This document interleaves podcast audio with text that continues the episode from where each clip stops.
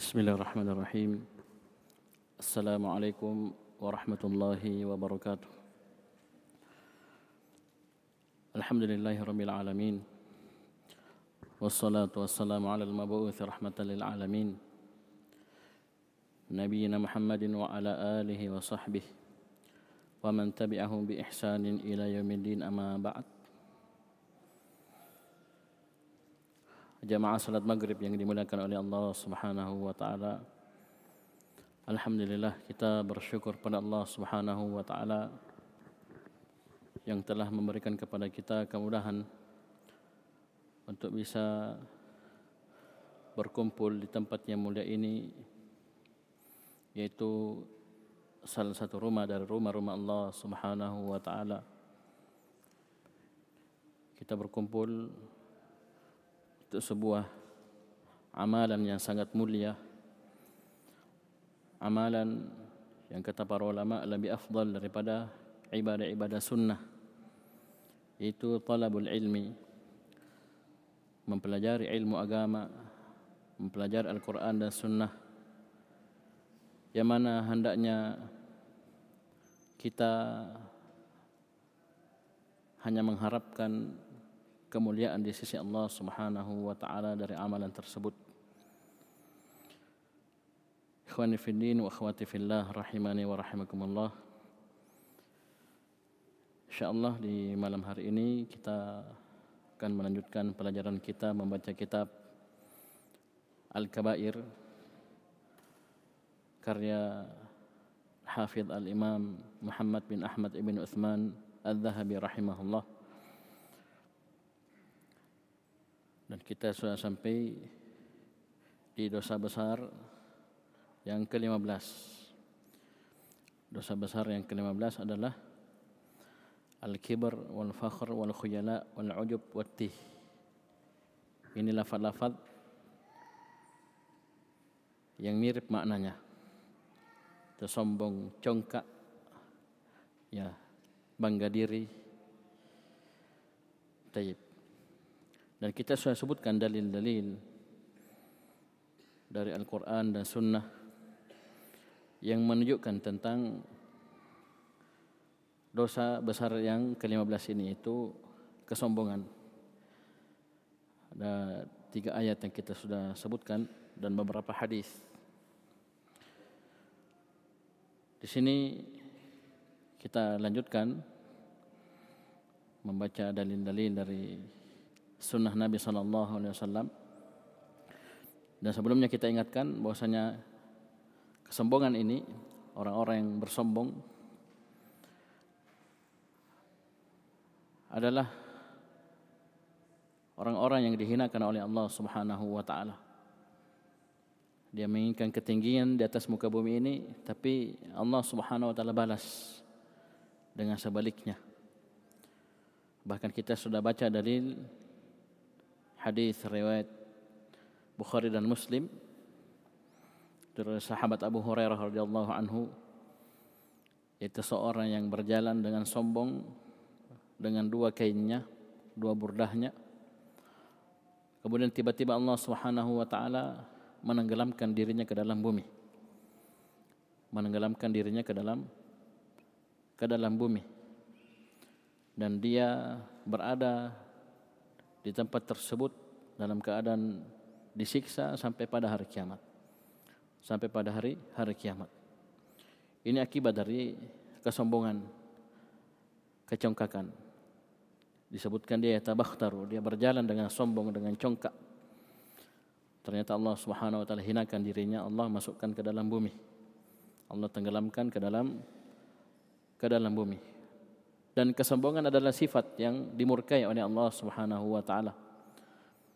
Allah Subhanahu wa taala berfirman dalam surah An-Nahl, An-Nahl ayat 23, "Innahu la yuhibbul mustakbirin." Sungguhnya Allah Subhanahu wa taala tidak menyukai orang-orang yang sombong.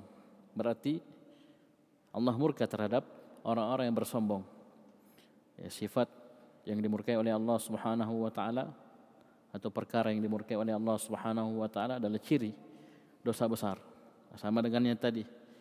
Ya, orang yang bersombong berjalan dengan sombong ditenggelamkan ke dalam bumi ini juga ciri dosa besar. Yaitu diancam dengan adab di dunia. Taib. Begitu pula dalam alam barzakh. Kemudian di akhirat Nabi sallallahu alaihi wasallam dalam hadis riwayat Muslim dari sahabat Abdullah bin Mas'ud radhiyallahu anhu bersabda la yadkhulul jannata ahadun fi qalbihi misqalu habbatin atau misqalu dzarratin min kibar. Tidak akan masuk surga seorang yang di dalam hatinya ada sebiji darah. Darah semut kecil. Ya. Tidak akan masuk surga seorang yang dalam hatinya ada sebiji darah dari al-kibar, dari kesombong, kesombongan, dari kesombongan. Di dunia, alam barzakh dan di akhirat. Ya. Ini orang-orang yang bersombong dihinakan oleh Allah Subhanahu wa taala. Bahkan di pada mahsyar disebutkan oleh Nabi sallallahu alaihi wasallam ya, bahwasanya yuhsyarul jabbaruna wal mutakabbiruna yaumal qiyamati amthala adz-dzar. Amthala adz-dzarri. Orang-orang yang zalim Orang-orang yang sewenang-wenang dan orang-orang yang sombong itu akan dibangkitkan, dikumpulkan nanti pada hari kiamat seperti semut-semut kecil. Ya. Ya ta'uhumun nas, yang mana karena kecilnya, hinanya itu diinjak-injak oleh kaki-kaki manusia. Ya. Inilah balasan bagi orang-orang yang sombong, yang congkak, merasa tinggi, merasa hebat.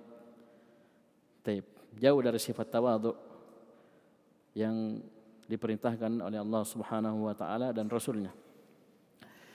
Taib dan kita sudah sampai di dalil nomor 128 ini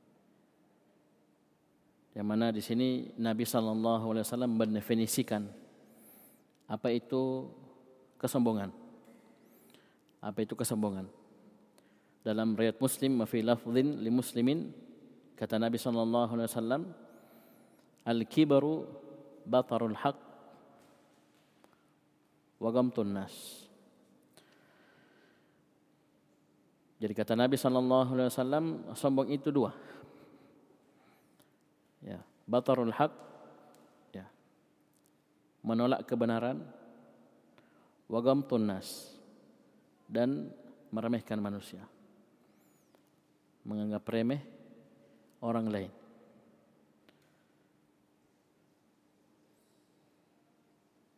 Jadi bukan berarti kita memakai pakaian yang bagus, ya, mobil yang bagus, rumah yang bagus, sendal yang bagus, itu kesombongan, bukan.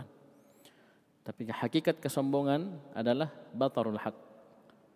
Menolak kebenaran. Wagamtun nas dan meremehkan manusia. Jadi satu saja dari dua perkara ini sudah merupakan bentuk al-kibar, bentuk kesombongan. Apalagi tergabung dua-duanya. Coba kita lihat iblis, laknatullah alaih. Iblis disuruh sujud oleh Allah Subhanahu wa taala. Sudah kita baca di atas di dalam surah Al-Baqarah dan di tempat yang lainnya dalam Al-Qur'an Allah Subhanahu wa taala perintahkan para malaikat untuk sujud. Ya. Memang iblis tidak diperintah secara khusus, tapi iblis itu dia berada dalam jajaran para malaikat dalam sur surga. Jadi ketika diperintah para malaikat masuk juga iblis. Wa id qulna lil dan ketika kami mengucapkan yang memerintahkan kepada para malaikat usjudu li Adam. Sujudlah kalian kepada Nabi Adam alaihissalam. Ketika itu masih berada dalam surga. Itu sujud bukan sujud ibadah tapi bentuk penghormatan. Ya. Taib. Fasajadu maka mereka seluruhnya sujud. Para malaikat ya makhluk yang sangat mulia tidak pernah bermaksiat ya tidak pernah melanggar perintah Allah Subhanahu wa taala. Semuanya sujud illa iblis kecuali iblis. Aba wastakbar dia enggan dan dia bersombong. Coba lihat kita perhatikan di tempat yang lainnya Allah Subhanahu wa taala dalam Al-Qur'an bertanya kepada iblis, "Kenapa kamu tidak mau sujud? Apa yang menghalangi kamu untuk sujud kepada Adam. Coba lihat. Allah bertanya bukan berarti tidak tahu, bukan. Untuk menampakkan ya, Apa alasan dari iblis ini?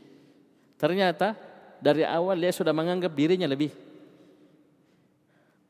menganggap dirinya lebih baik, lebih mulia daripada Adam.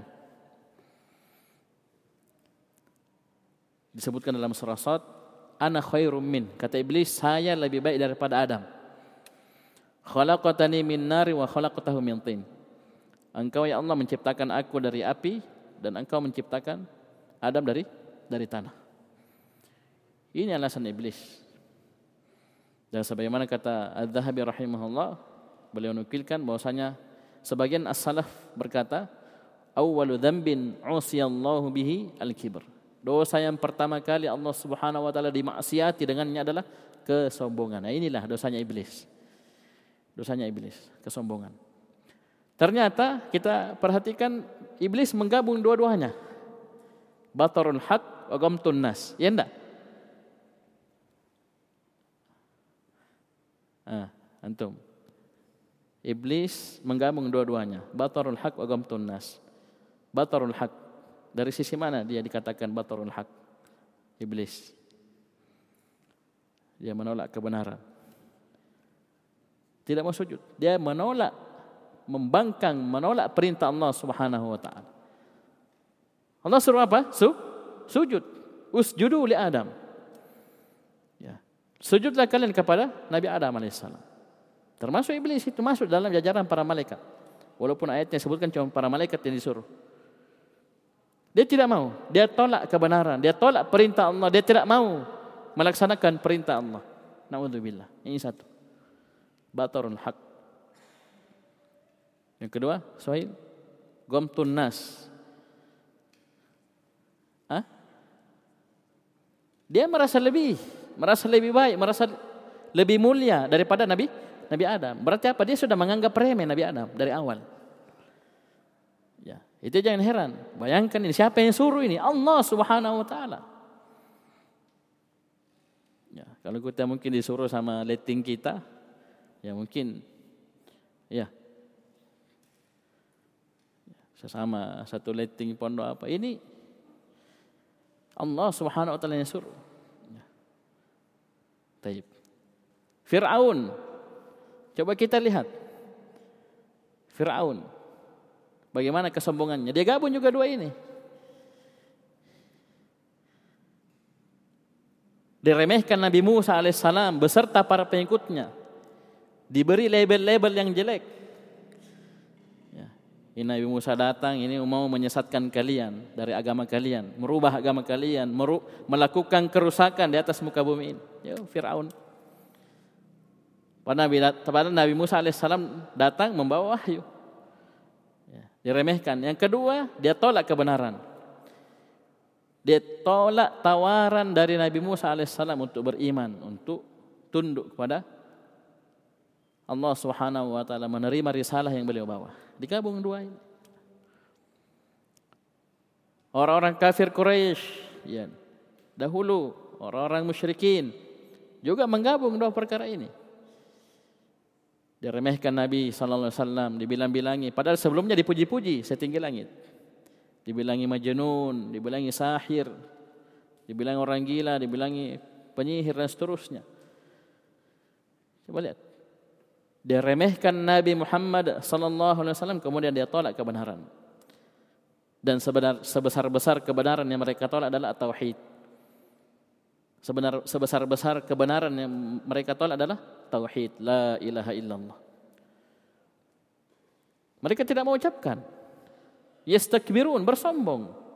Mereka tidak mau ucapkan. Ya. Nauzubillah, ya. Jadi ini penting kita Perhatikan definisi dari Nabi Sallallahu Alaihi Wasallam. Ya, jangan sampai ini ada pada diri kita. Ya, jangan sampai sifat ini ada pada diri kita. Sifat kesombongan yang merupakan ya perkara yang berkaitan dengan hati. Yang dari hati inilah ya terucap, terungkap dengan ucapan, terlihat dalam perbuah, perbuatan. Itu asal dari hati. Hatinya sudah sombong, lihat kata-katanya, ucapannya subhanallah. Ya. Kemudian juga tingkah lakunya, tindak tanduknya, perlakuannya kepada orang lain. Itu nampak dari ah, sehingga disebutkan dalam dalil ya, yang kita sebutkan tadi bahwasanya sampai berjalannya gaya berjalannya itu ada bahasa Arabnya khusus. Tabakhtaro ya tabakhtaru. Dari bakhtar. Antum lihat di kamus itu itu cara orang yang cara berjalannya berlagak sombong. Ya, coba lihat. Apa tadi hukumannya? Allah tenggelamkan, kasih masuk dalam bumi tenggelam. Bukan di laut ya, bumi yang keras. Tape. Kemudian Allah Subhanahu wa taala berfirman, kita lanjutkan kata Az-Zahabi rahimahullah wa qala ta'ala innallaha la yuhibbu kulla mukhtalin fakhur. Sungguhnya Allah Subhanahu wa taala dalam surah Taib dalam surah Luqman ayat 18 dalam surah Luqman ayat 18. Allah Subhanahu wa taala berfirman, "Innallaha" Sungguh Allah Subhanahu wa taala. Jadi ada inna penguat. Sungguh Allah Subhanahu wa taala la yuhib tidak mencintai, tidak menyenangi. Berarti apa? Apa artinya ini? Yubghid Allah murka terhadap siapa?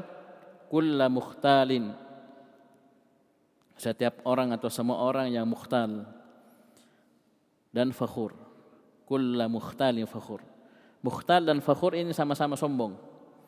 Sama-sama bentuk kesombongan. Tapi mukhtal disebutkan oleh Syekh Abdul Razak hafizahullah dalam syarahnya al-mukhtalu fi masyyatihi.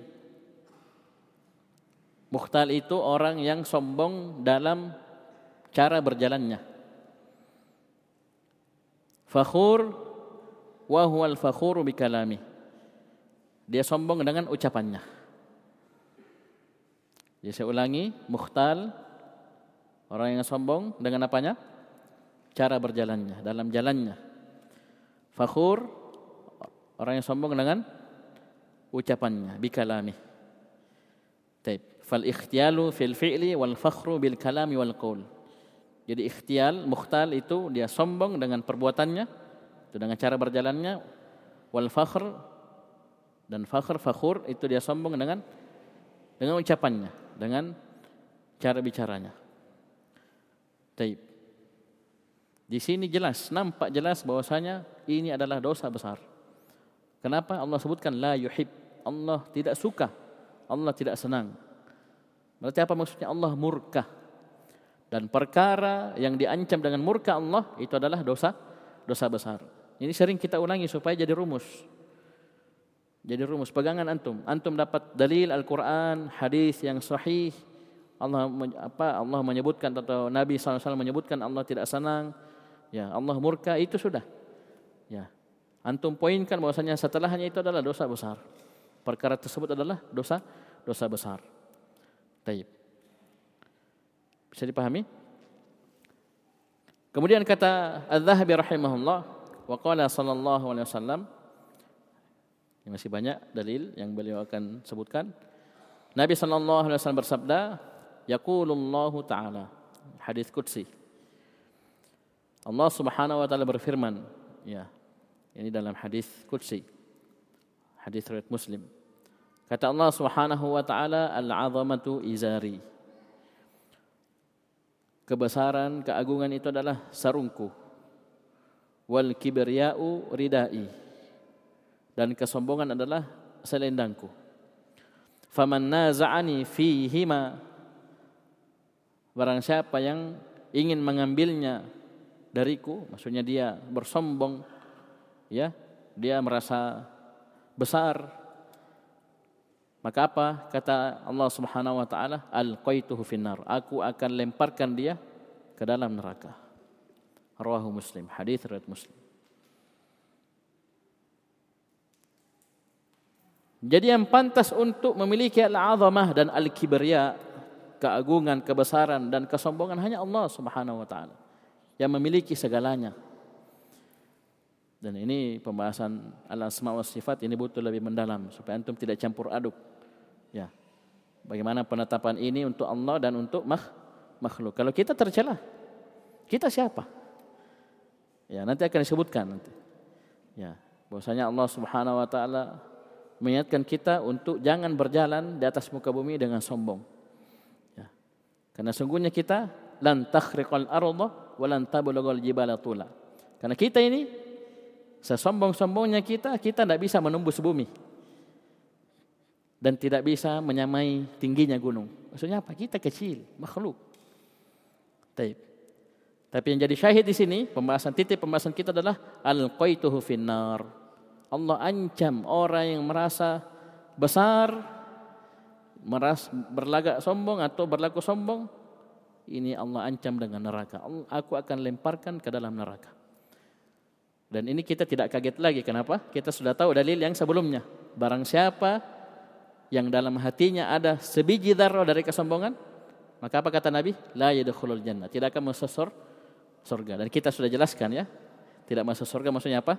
Tidak masuk surga pertama pertama kali. Jadi dia disiksa di neraka terlebih dahulu. Itu kalau keimanan masih ada dalam hatinya. Tapi kalau dia sudah kafir, ya. Karena ingat ya, kesombongan dari awal ayat kita sudah sebutkan. Min kulli mutakabbirin la yu'minu biyaumil hisab. Kesombongan itu bisa mengantar seorang kepada kekafiran, menolak keimanan. Apa jadi? Kafir. Ya, kalau sudah kafir, hati-hati. Walaupun kecil mungkin kesombongannya.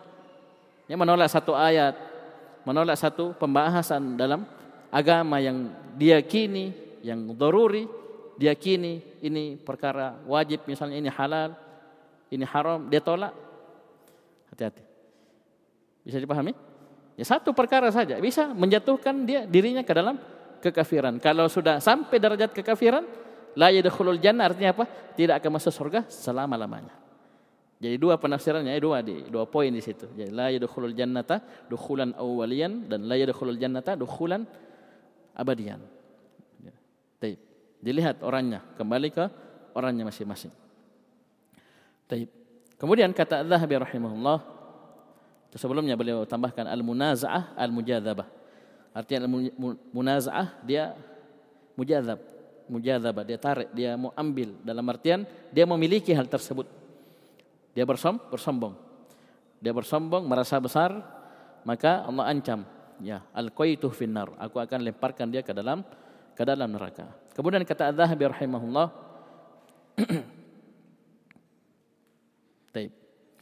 Wa qala sallallahu alaihi wasallam, Nabi sallallahu alaihi wasallam bersabda, Taib. Ini hadis riwayat Bukhari dan Muslim dari sahabat Abu Hurairah radhiyallahu anhu. Kata Nabi sallallahu alaihi wasallam ikhtasamat. Ya, bertengkar, berselisih al jannatu wan nar ila rabbihima. Ya, berselisih surga dan neraka kepada Robnya, maksudnya kepada Allah. Maksudnya mereka menyampaikan ya aduannya kepada Allah Subhanahu wa taala. Faqalatil jannatu maka surga pun berkata, "Ya Rabbi, Wahai Rabbku, mali yadkhuluni du'afa'un nasi wa siqatuhum. Ya. Kenapa saya hanya dimasuki oleh orang-orang yang lemah dari manusia wasuqatuhum dan orang-orang yang jatuh maksudnya diremehkan direndahkan oleh manusia Ini. di sini kita harus yakini bahwasanya surga itu berbicara dengan ucapan yang hakiki. Sini faqalatil jannat. Nabi sebutkan surga berkata, berbicara, mengadu kepada Allah Subhanahu wa taala. Jadi faedah yang kita bisa ambil dari ucapan surga ini kepada Allah Subhanahu wa taala berarti yang masuk ke dalam surga itu du'afaun nas, orang-orang yang lemah dari manusia. Coba kita perhatikan cermati pengikut para nabi dan rasul. Dari sisi kuantitas, mereka sedikit. Sudah sedikit diremehkan. Tidak dianggap oleh orang-orang yang membangkang, orang-orang kafir. Ya. Lemah. Maka mereka banyak-banyak ditindas.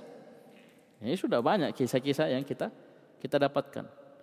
Bahkan mungkin sampai zaman sekarang karena keimanan mereka ya karena keimanan mereka, mereka istiqomah di atas keimanan, mereka disiksa dan tidak sedikit dari mereka yang hilang nyawanya. Coba lihat tukang sihirnya Firaun. Ini anggotanya Firaun, tukang sihirnya Firaun, pro Firaun asalnya. Tapi ketika Allah Subhanahu wa taala menampakkan kemahakuasaannya, ayat dari ayat-ayat Allah Subhanahu wa taala, Nabi Musa lempar tongkatnya, tongkat asli tongkat. Dilempar jadi ular betulan. Tukang sihir baku tahu kartu. Sejago-jagonya kamu, kamu tukang sihir. Tongkat tetap tongkat, tali tetap tali. Orang lihat ular memang. Tapi ketika mereka lihat dengan mata kepala tongkat kayu Nabi Musa AS dilempar jadi ular betulan, tidak ada pilihan lain kecuali su, sujud beriman kepada Robbi Musa wa Harun. Tahu resikonya? Setelah itu Firaun mengancam, kalau mereka tidak kembali kepada ya keimanan kepada dirinya, kepada Firaun maksudnya kafir, ya saya akan salib dan saya akan bunuh dan seterusnya. Ancamannya dijelaskan dalam Al-Qur'an. Tapi subhanallah keimanan yang betul-betul menancap kokoh itu tidak bisa goyah dengan ancaman seperti itu. Mereka tantang balik kalau begitu silahkan. Jadi ujungnya? Mereka sampai dibunuh. Orang-orang lemah. Ini sifat penghuni surga. Ya, bukan berarti kita lama dalam artian kita loyo-loyo terus kita. Nah, ya orang-orang tertindas, du'afa unas, wasuqatuhum, orang-orang yang jatuh di, di pandangan pandangan manusia. Khususnya orang-orang orang-orang kafir. Taib. Wa naru dan neraka berkata, "Uthirtu bil jabbarin wal mutakabbirin." Saya itu diperuntukkan untuk orang-orang yang zalim, al-jabbarin wal mutakabbirin dan orang-orang sombong. Ini neraka yang bilang. Ya. Saya diperuntukkan dipilih untuk orang-orang yang zalim dan orang-orang yang sombong. Dan pembahasan sebelumnya dua dua dosa besar sebelumnya itu pembahasan tentang apa? Pemimpin yang zalim. Di sini tentang kesombongan. Dan dua sifat ini tidak bisa dipisah. Ya. Coba lihat pemimpin-pemimpin yang zalim itu akarnya adalah kesombong, kesombongan dan dia punya power, punya punya pasukan, punya kekuatan ya sudah, zalim. Ya. Zalim tidak bisa dipisah. Bisa dipahami? Tayyib. Jadi ini syahidnya di sini beliau bawakan hadis ini. Perhatikan, neraka berkata, bahwasanya saya diperuntukkan, disiapkan untuk siapa? Orang-orang zalim dan orang-orang som sombong. Berarti apa? Diancam dengan neraka. Apalagi sudah menjadi sifatnya pakai alif lam, sifatnya memang sombong. Dari hatinya, berasal dari hatinya, kemudian menjadi sifat ucapannya, kemudian bahkan anggota tubuhnya. Tapi sebutkan sampai cara berjalannya saja berlagak. Ya, sombong. Tapi ini jangan ya ada orang lain-lain jalannya langsung eh, sombong jangan. Ya. Kita bukan mau jadi tukang anu, ya. Apa pengamat, bukan. Apalagi ini asalnya ini sombong adalah perkara ha? perkara hati. Intinya tidak usah repot-repot. Nabi sudah bilang apa? Al-kibru batarul haq wa gamtun nas itu saja. Sombong itu menolak kebenaran. Biar duku-duku begini kalau kita kasih tahu kebenaran dia tolak. Kita sampaikan tauhid, sampaikan sunnah, sampaikan uh, apa kewajiban-kewajiban dirinya, sampaikan ilmu, jelas ilmu Al-Qur'an dan sunnah. Dia tolak, eh, biar dia jalannya lurus. Wagamtun nas dan meremehkan manusia. Yang kita sudah sebutkan ya tokoh-tokoh kekafiran, kesombongan, ya, iblis, ya, uh, siapa Fir'aun dan yang lainnya itu sifatnya ini. Batarul haq, gamtun nas digabung dua-duanya. Padahal satu saja sudah som, sudah sombong. Bisa dipahami? Ini syahidnya. Bahwasanya neraka sudah bilang saya diperuntukkan untuk orang-orang zalim dan orang-orang sombong.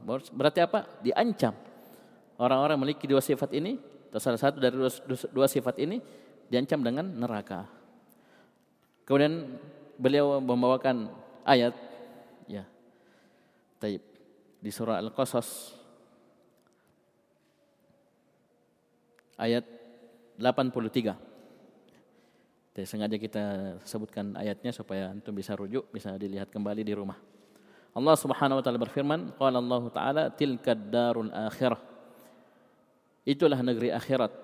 Naj'aluha lil ladzina la yuriduna 'uluwan fil ardi wala fasada. Allah sebutkan kami jadikan negeri akhirat tersebut untuk orang-orang yang la yuriduna 'uluwan fil ard. Yang tidak menginginkan ketinggian di atas muka bumi ini wala fasada dan tidak menginginkan kerusak kerusakan. Ini sama yang kita sebutkan tadi, tidak bisa dipisah. Ketinggian, kesombongan dengan kerusakan di atas muka bumi ini. Kezaliman, tidak bisa dipisah. Karena kapan dia sudah punya ini, kesombongan, dia mau tinggi, merasa tinggi, dia mau jadi nomor satu, ah, hati-hati peluang potensi dia melakukan kezaliman sangatlah besar. Apalagi dia orang yang memiliki kekuatan. Punya peluang di situ, ya sudah. Ya. Bisa dipahami? Disebutkan sini tilkad darul akhir. Itulah negeri akhirat. Allah peruntukkan Allah jadikan untuk orang-orang yang tidak menginginkan uluwan fil ard ketinggian di atas muka bumi ini wala fasada dan juga tidak menginginkan kerusakan ya uluan dan fasadan itu untuk orang-orang yang tawadhu tawadhu dia merendah berarti kalau kita bahas tentang tawadhu lawan dari al-kibar kesombongan ya lawannya dari yang tadi berarti orang yang tawadhu adalah orang yang menerima kebenaran ketika sampai kepadanya dan orang yang tidak menganggap remeh manu, manusia. Itu tawadhu. Ya. Bisa dipahami? Ini dari Nabi sallallahu alaihi wasallam ukuran rumus pasti dari Nabi sallallahu alaihi wasallam mengukur sombong. Sombong batarul haq wa gamtun nas. Tawadhu lawannya. Tawadhu lawannya. Taib. Wal akibatu lil muttaqin dan akhir yang baik itu hanya untuk orang yang bertakwa kepada Allah Subhanahu wa taala. Taib. Kemudian kata Az-Zahabi rahimahullah. Taib. Beliau membawakan ayat lagi. Wa qala ta'ala wala tas'ir khaddaka lin-nas wala tamshi fil ardi maraha. Ini sama yang tadi kita sudah sebutkan akhirnya itu surah Luqman. Taib. Jangan engkau palingkan mukamu dari manusia palingkan dia palingkan mukanya ini bentuk kesombongan bukan palingkan mukanya karena memang dia sakit lehernya bukan? Ya, sakit lehernya memang dia bengkok ya. Dia palingkan itu sebagai bentuk kesombongan. Wala tamshi fil ardi marahan. Dan jangan engkau berjalan di atas muka bumi ini marahan. Itu berjalan dengan sombong. Ya berjalan dengan sombong. Ini masih dalam rangkaian siapa? Apa? Wasiat Luqman kepada anak-anaknya. Ini wasiat Luqman ya kepada putranya. Di antaranya ini, jangan kamu palingkan mukamu dari manusia dan jangan kamu berjalan di atas muka bumi ini dalam keadaan sombong, congkak. Ini pelajaran untuk kita, wahai para ayah, para bapak, para pendidik, para guru. Ini hendaknya ditanamkan dari awal itu sifat tawadhu. Ya. Sifat tawadhu. Lawan dari al-kibar. Sampai di sini yang disebutkan adalah sudah sampai ke perbuatannya. Dia palingkan mukanya, dia buang mukanya, kemudian dia berjalan dengan sombong. Ini akarnya di mana? Dari dari hati. Dan sekali lagi kembali ke ukuran yang disebutkan oleh Nabi sallallahu alaihi wasallam tadi. Al-kibru batarul haq wa gamtun Selalu kembali ke situ. Jangan selalu pakai perasaan ini sombong ini ini tidak mau ngobrol sama kita. Ya. Mungkin dia tidak mau ngobrol sama kita karena kita gosip terus, gibah terus. Ya, mungkin bisa jadi. Allah alam. Ya, jangan berburuk sangka kepada saudara kita. Itu bukan ciri sombong orang ya dia menyendiri terus mungkin dia khawatir kapan dia bergaul mungkin ya akan banyak dia terjatuh dalam apa daging-daging yang diharamkan. Ya, bisa dipahami? Ini jangan pakai perasaan ini sombong, sombong, sombong. Tidak. Ada orang mobilnya Fortuner, mobilnya Pajero Sport, bilang sombong. Tidak seperti itu. Tapi sombong dua. Itu saja, kembali ke situ. Jangan sampai habis selesai pembahasan ini, sombong pun kita masih ukur dengan perasaan. Perasaan, jangan. Sombong itu batarul haq wa tunas. Dan ini sifat memungkinkan menghinggapi kita.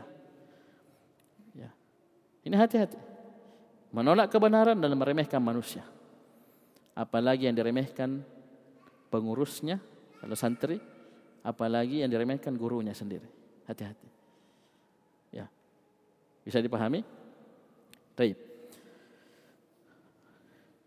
Kemudian Allah Subhanahu wa taala melanjutkan innallaha la yuhibbu kulla mukhtalin fakhur. Sungguhnya Allah Subhanahu wa taala tidak menyenangi orang-orang yang sombong dalam gaya berjalannya dan dalam ucapannya. Mukhtalin fakhur. Ini kesombongannya sudah tingkat tinggi karena biar gaya berjalannya, biar ucapan-ucapannya sudah nampak kesombongan tersebut. Ya. Jangan tanya hatinya, jangan tanya hatinya. Ya. Karena hati ini ibarat raja. Hati ini terhadap jasad kita raja. Ya. Kapan hati ini baik, maka akan baik pula seluruh anggota tubuh. Ini bukan saya bilang, Nabi SAW. Idza salahat salahal jasadu kullu. Kalau hati ini baik, maka seluruh jasad akan baik. Termasuk gaya berjalannya dan ucapan-ucapan. Wa idza fasadat fasadal jasadu kullu. Kalau hati ini rusak, dihinggapi dengan kesombongan akan rusak jasad ini seluruhnya. Ucapan-ucapannya, ya, perbuatan-perbuatannya, gaya berjalannya ini pengaruh. Ala wahyal qalb. Ketahuilah itulah hati. Itulah itulah hati. Taib. Kemudian beliau menjelaskan makna ayat ay la tamilu khadduka linnas mu'ridan mutakabbiran. Ya apa maksudnya jangan kau palingkan mukamu kepada manusia ay la tamilu khadduka linnas mu'ridan mutakabbiran. Maksudnya jangan kau palingkan wajahmu dari manusia itu mu'ridan memang berpaling mutakabbiran dalam keadaan som sombong. Ya, apalagi sambil meludah, naudzubillah. Ya. Ya, palingkan mukanya sambil meludah, ya. Bukan meludah karena memang ada ludah yang dia anu, tapi meremehkan manusia. Meremehkan manusia. Apalagi manusia yang diremehkan adalah manusia yang membawa kebenaran kepadanya. Manusia yang menyampaikan nasihat kepada dirinya. Naudzubillah, hati-hati. Berarti bergabung dua. Dia sudah remehkan kebenaran, dia tolak kebenaran plus dia remehkan ya pembawa kebenaran tersebut orangnya. Nah, tergabung batarul haq wa gamtun wa gamtun nas. Wal marah wala tamshi fil ardi maraha. Marah ini dalam ayat artinya at-tabakhtur. Kita sebut sebutkan tadi tabakhtara ya tabakhtaru tabakhturan apa? Berjalan dengan som sombong. Gaya berjalan. Ya, berjalan dengan sombong. Ini dilarang oleh Allah Subhanahu wa taala. Dan di ayat yang lain dalam surat Al-Isra Allah Subhanahu wa taala menyebutkan ya setelah melarang jangan kamu berjalan di atas muka bumi dengan sombong. Marha innaka lan takhriqal arda. Karena sungguhnya dirimu engkau wahai manusia itu tidak bisa menembus bumi walan tablaghul jibala tula dan engkau tidak bisa sampai tingginya seperti tingginya gunung. Dan ini ajakan dari Allah Subhanahu wa taala untuk tafakkur. Kalau ada yang mau terapi dirinya, dia banyak-banyak berpikir, lihat dirinya siapa. Dicipta dari setetes air mani yang hina, yang kecil. Ya, kalau dia bandingkan dia lihat makhluk-makhluk Allah Subhanahu wa tidak ada apa-apanya. Sesombong-sombongnya seorang dia tidak bisa menembus bumi, dirinya lemah. Sesombong-sombongnya orang tidak bisa dia menyamai gunung tingginya. Pendek, kita saja coba lihat dalam masjid. Jannatul Firdaus. Kecil sekali kita.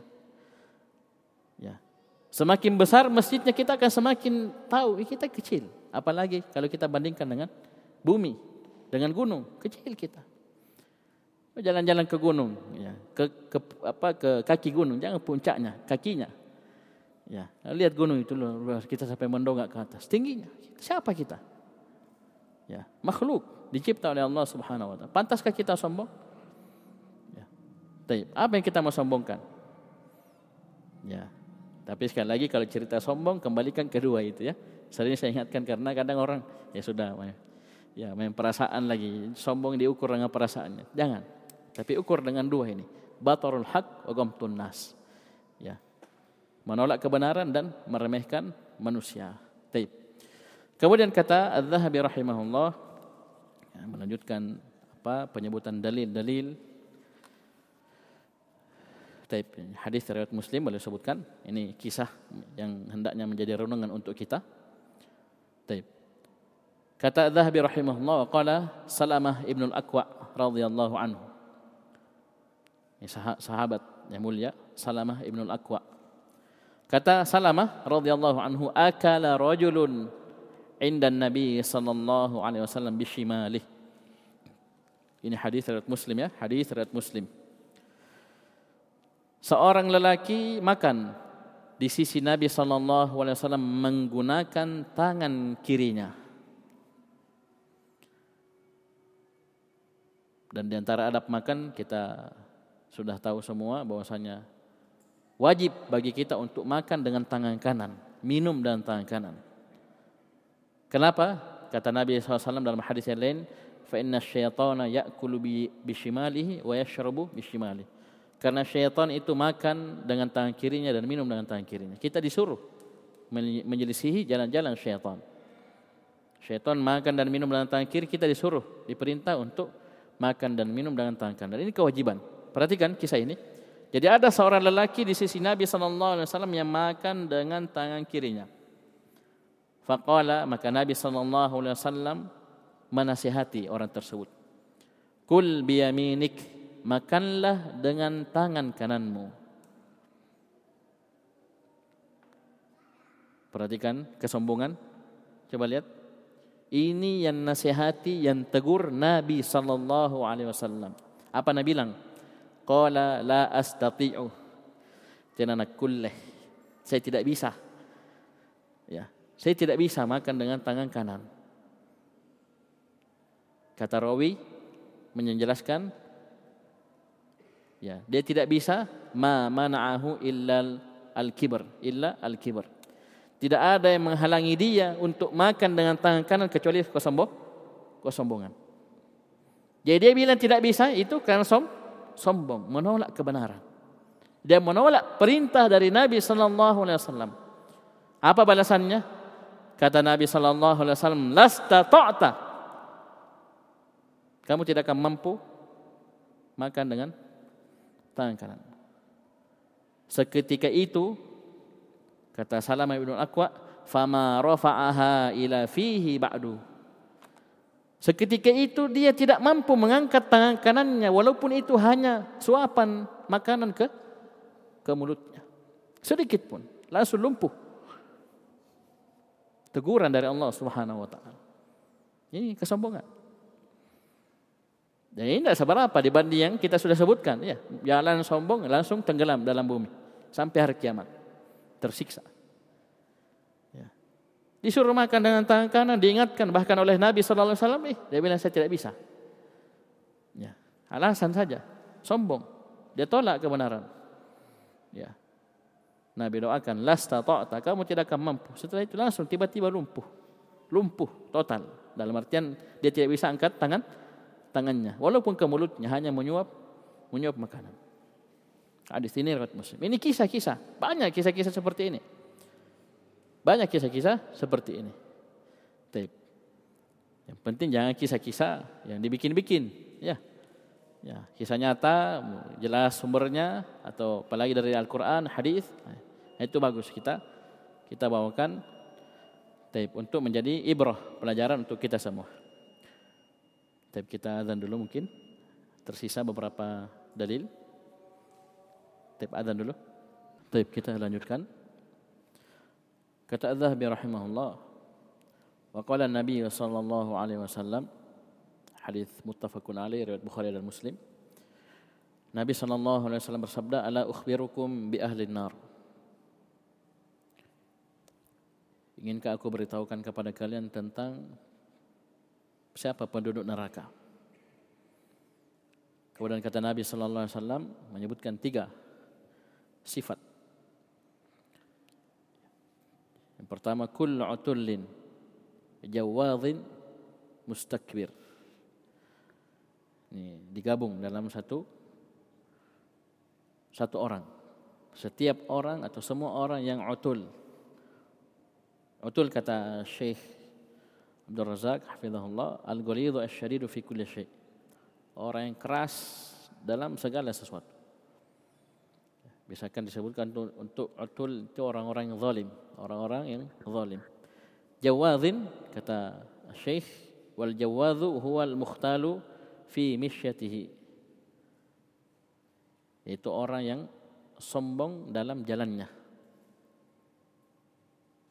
Jadi ingat itu ayat kulla mukhtalin fakhur. Mukhtal sombong dengan perbuatannya itu gaya berjalannya, fakhur sombong dengan ucapannya. Ya. Mustakbir. Ya. Yang ketiga mustakbir. Jadi orang yang sombong. Jadi gabungkan jadi satu. Utul, jawab dan mustakbir. Dia kaku, keras, sombong dalam berjalannya dan mustakbir. Ya. Ini yang melingkup, ya. Mustakbir, sombong. Ya, sombong itu bisa ya dengan berjalannya dengan apa cara berbicaranya, ucapannya yang menyeret dia ke dalam kezaliman. Ya. Ke dalam perbuatan sewenang-wenang, semena-mena, sewenang-wenang. Keras. Taib. Ini siapa ini? Bi ahlin nar. Ini penduduk neraka. Sifat penduduk neraka. Seperti yang disebutkan tadi. Ucapan neraka apa? Uthirtu bil jabbarina wal mutakabbirin. Saya dipersiapkan untuk orang-orang yang zalim, sewenang-wenang, semena-mena dan al mutakabbirin dan orang-orang sombong. Ini semua tidak ada pertentangan. Semua saling menguatkan satu sama lain. Karena berasal dari satu satu sumber dari wahyu dari Allah Subhanahu wa taala. Karena Nabi sallallahu alaihi wasallam sifatnya yang harus kita hafal di awal surah An-Najm Allah Subhanahu wa taala berfirman wa ma yantiqu 'anil hawa in huwa illa wahyu yuha. Nabi sallallahu alaihi wasallam itu tidak yantik, tidak berucap dari hawa nafsu.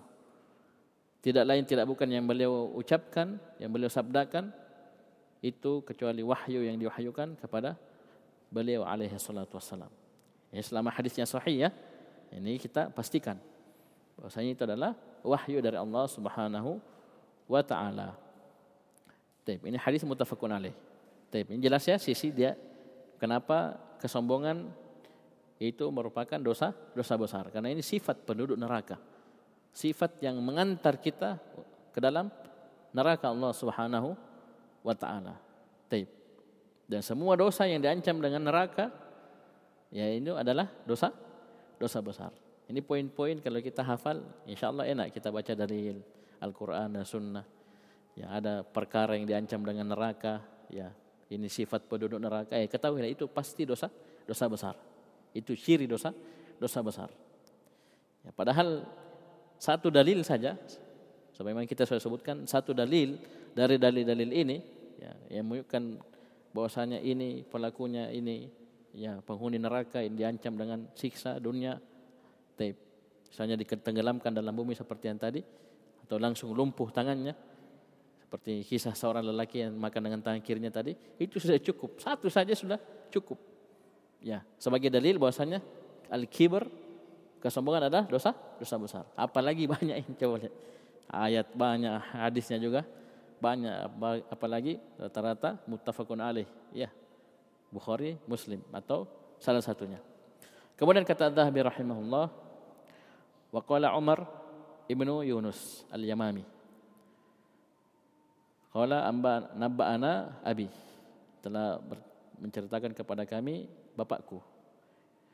An Ikrimah ibnu Khalid annahu laqiya ibnu Umar radhiyallahu anhuma dari Ikrimah ibnu Khalid Taib. Dari Ikrimah Ibnu Ibnu Khalid. Hadis riwayat Al-Hakim dan Al-Baihaqi. Taib. Dari Ikrimah bin Khalid bahwasanya beliau berjumpa dengan Ibnu Umar. Abdullah bin Umar bin Khattab radhiyallahu anhuma. Faqala sami'tu Rasulullah sallallahu alaihi wasallam yaqul. Beliau pun berkata Ibnu Umar berkata, aku pernah mendengar Rasulullah sallallahu alaihi wasallam bersabda, "Ma min rajulin rajulin nakirah dalam susunan penafian. Ya. Tidak ada seorang lelaki pun yakhtalu fi misyatih yang dia sombong dalam berjalannya wa yata'adhamu fi nafsih dia merasa besar ya pada dirinya ya ujub bangga diri merasa dirinya hebat tidak ada satu lelaki pun yang seperti itu sifatnya illa kecuali laki Allah. Dia akan berjumpa dengan Allah wa huwa alaihi ghadban. Wawunya waw haliyah. Dalam keadaan Allah murka pada pada dirinya. Kecuali dia akan berjumpa dengan Allah dalam keadaan Allah murka terhadap dirinya. Ini juga ciri dosa besar. Kapan suatu perkara itu diancam dengan murka Allah itu adalah dosa dosa besar. Jadi ini kesombongan subhanallah luar biasa dari banyak sisi di, bisa ditetapkan bahwasanya al kibar adalah dosa dosa besar. Taib. Dari sisi dia dimurkai oleh Allah Subhanahu wa taala la yuhibbul mustakbirin Allah tidak senang. Ini masuk dalam makna murka. Taib. Allah ancam dengan siksa di dunia. Ya bahkan berlanjut sampai alam barzah di akhirat juga jelas. Ya, ketika dibangkitkan pada mahsyar di pada mahsyar. Ya disebutkan seperti semut-semut kecil dihinakan oleh Allah Subhanahu wa taala. Ya dan diancam dengan neraka. Bahkan ada lafaz la yadkhulul jannah. Tidak akan masuk surga. Orang yang di dalam hatinya ada sebiji darah dari kesombongan. Dalam hadis ini Allah ancam atau Nabi SAW mengancam ya tidak ada seorang yang seperti ini modelnya. Dia berjalan dengan sombong dia ya ta'azam, merasa besar, merasa besar, merasa hebat, ya, ya, bangga dengan dirinya kecuali dia akan berjumpa dengan Allah dalam keadaan Allah murka wa huwa alaihi ghadban. Dalam keadaan Allah murka terhadap dirinya. Hadza ala syarti Muslim. Kata Zahabi rahimahullah ini hadis di atas syarat Muslim. Hadis hadis sahih. Taib. Kemudian hadis yang terakhir, dalil yang terakhir. Taib. Kata Az-Zahabi rahimahullah wa sahha min hadis Abi Hurairah radhiyallahu anhu. Dan telah sahih dari hadis Abu Hurairah radhiyallahu anhu. Kita lihat penjelasannya ada kelemahan ya. Taib. Ini sudah lewat ini hadis juga pembahasan sebelumnya. Taib. Kata Nabi SAW, awalu thalathatin yadakhuluna nar. Ada tiga orang yang pertama kali masuk neraka. Tiga golongan. Tiga jenis manusia.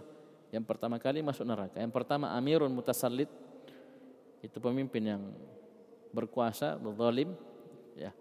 Taib. Wa ghaniyun la yuaddi zakah dan orang kaya yang tidak membayar zakatnya. Yang terakhir wa faqirun fakhur. Dia miskin tapi sombong. Karena orang miskin biasanya dia tahu dirinya, ya, orang tidak ada apa yang dia mau sombongkan. Ya. Dan ini banyak dalam dalil-dalil dalam hadis. Seperti yang kita sudah lewati ada orang tua syekh tabizan. Dia syekh orang tua tapi berzina. Nah, ini. Biasa orang sudah tua sudah kurang, sudah turun syahwatnya, tapi masih tetap terjatuh dalam berzina. Ini perkara. Ya. Jadi anak muda saja berzina, dosanya besar apalagi yang berzina orang tua. Di sini fakirun fakhur. Sudah miskin, sombong. Orang kaya saja yang sombong sudah dosa besar, apalagi mis miskin. Jadi lebih ancamannya lebih.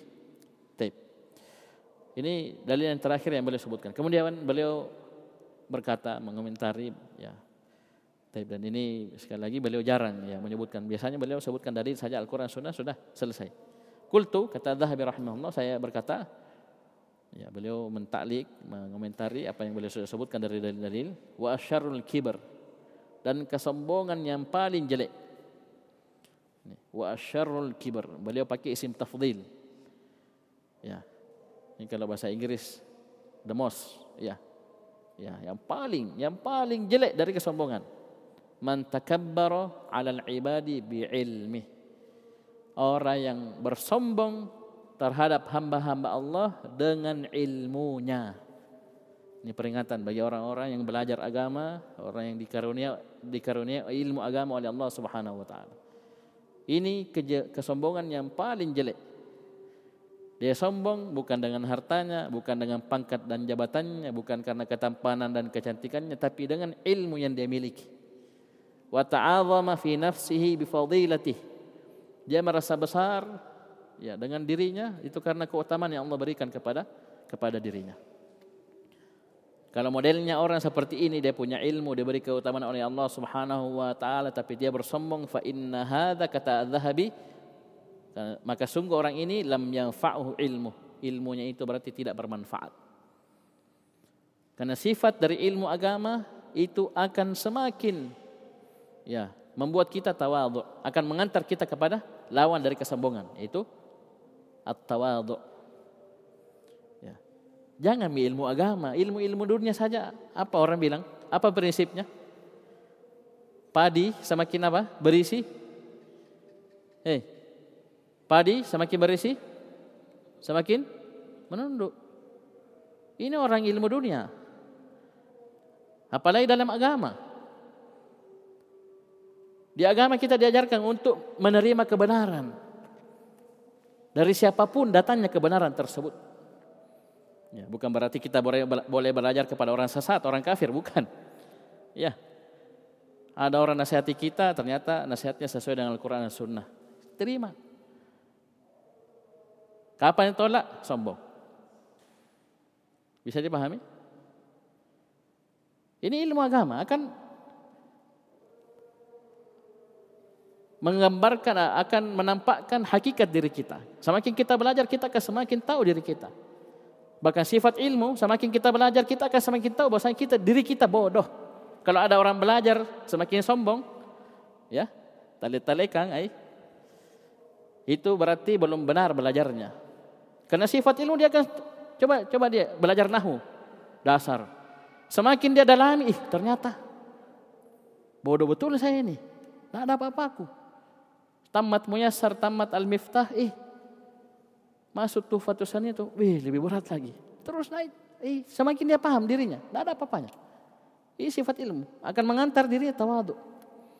Ya, tawa, tawadu.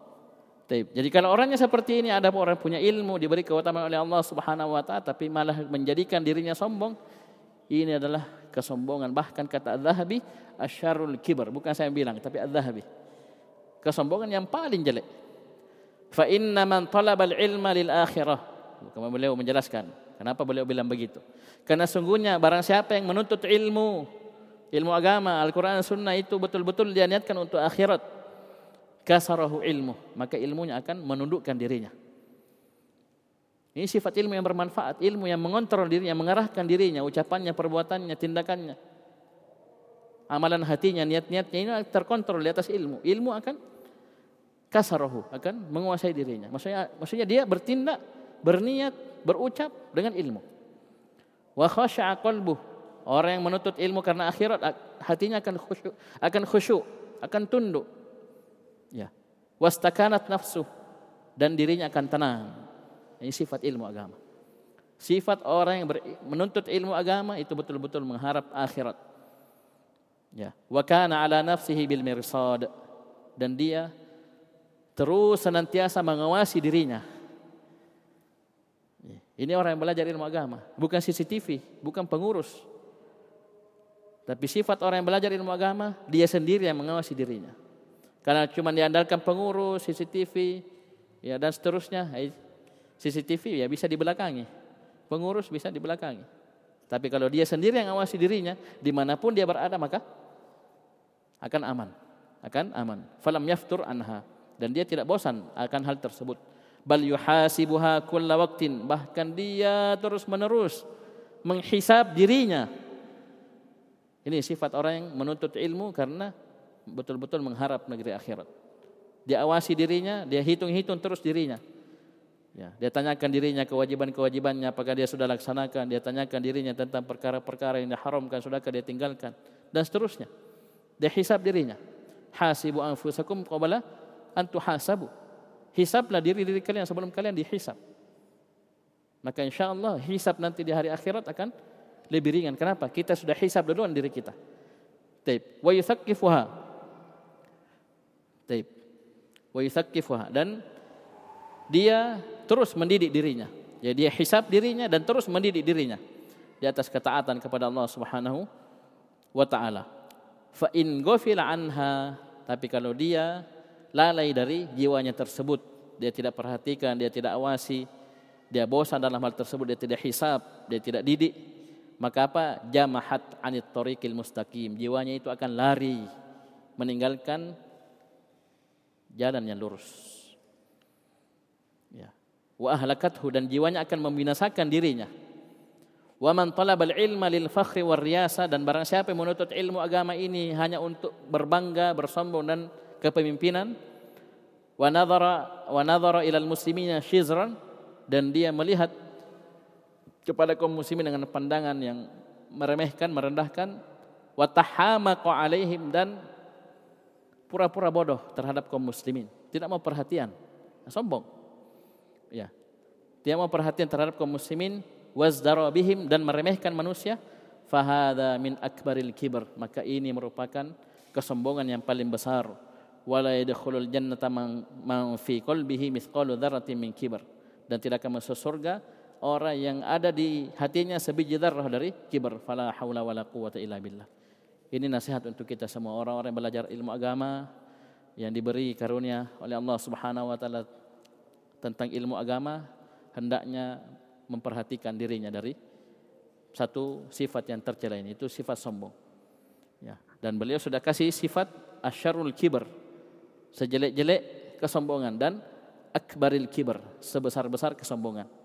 Itu ketika seorang bersombong karena ilmunya, bersombong terhadap manusia karena ilmu yang dia miliki.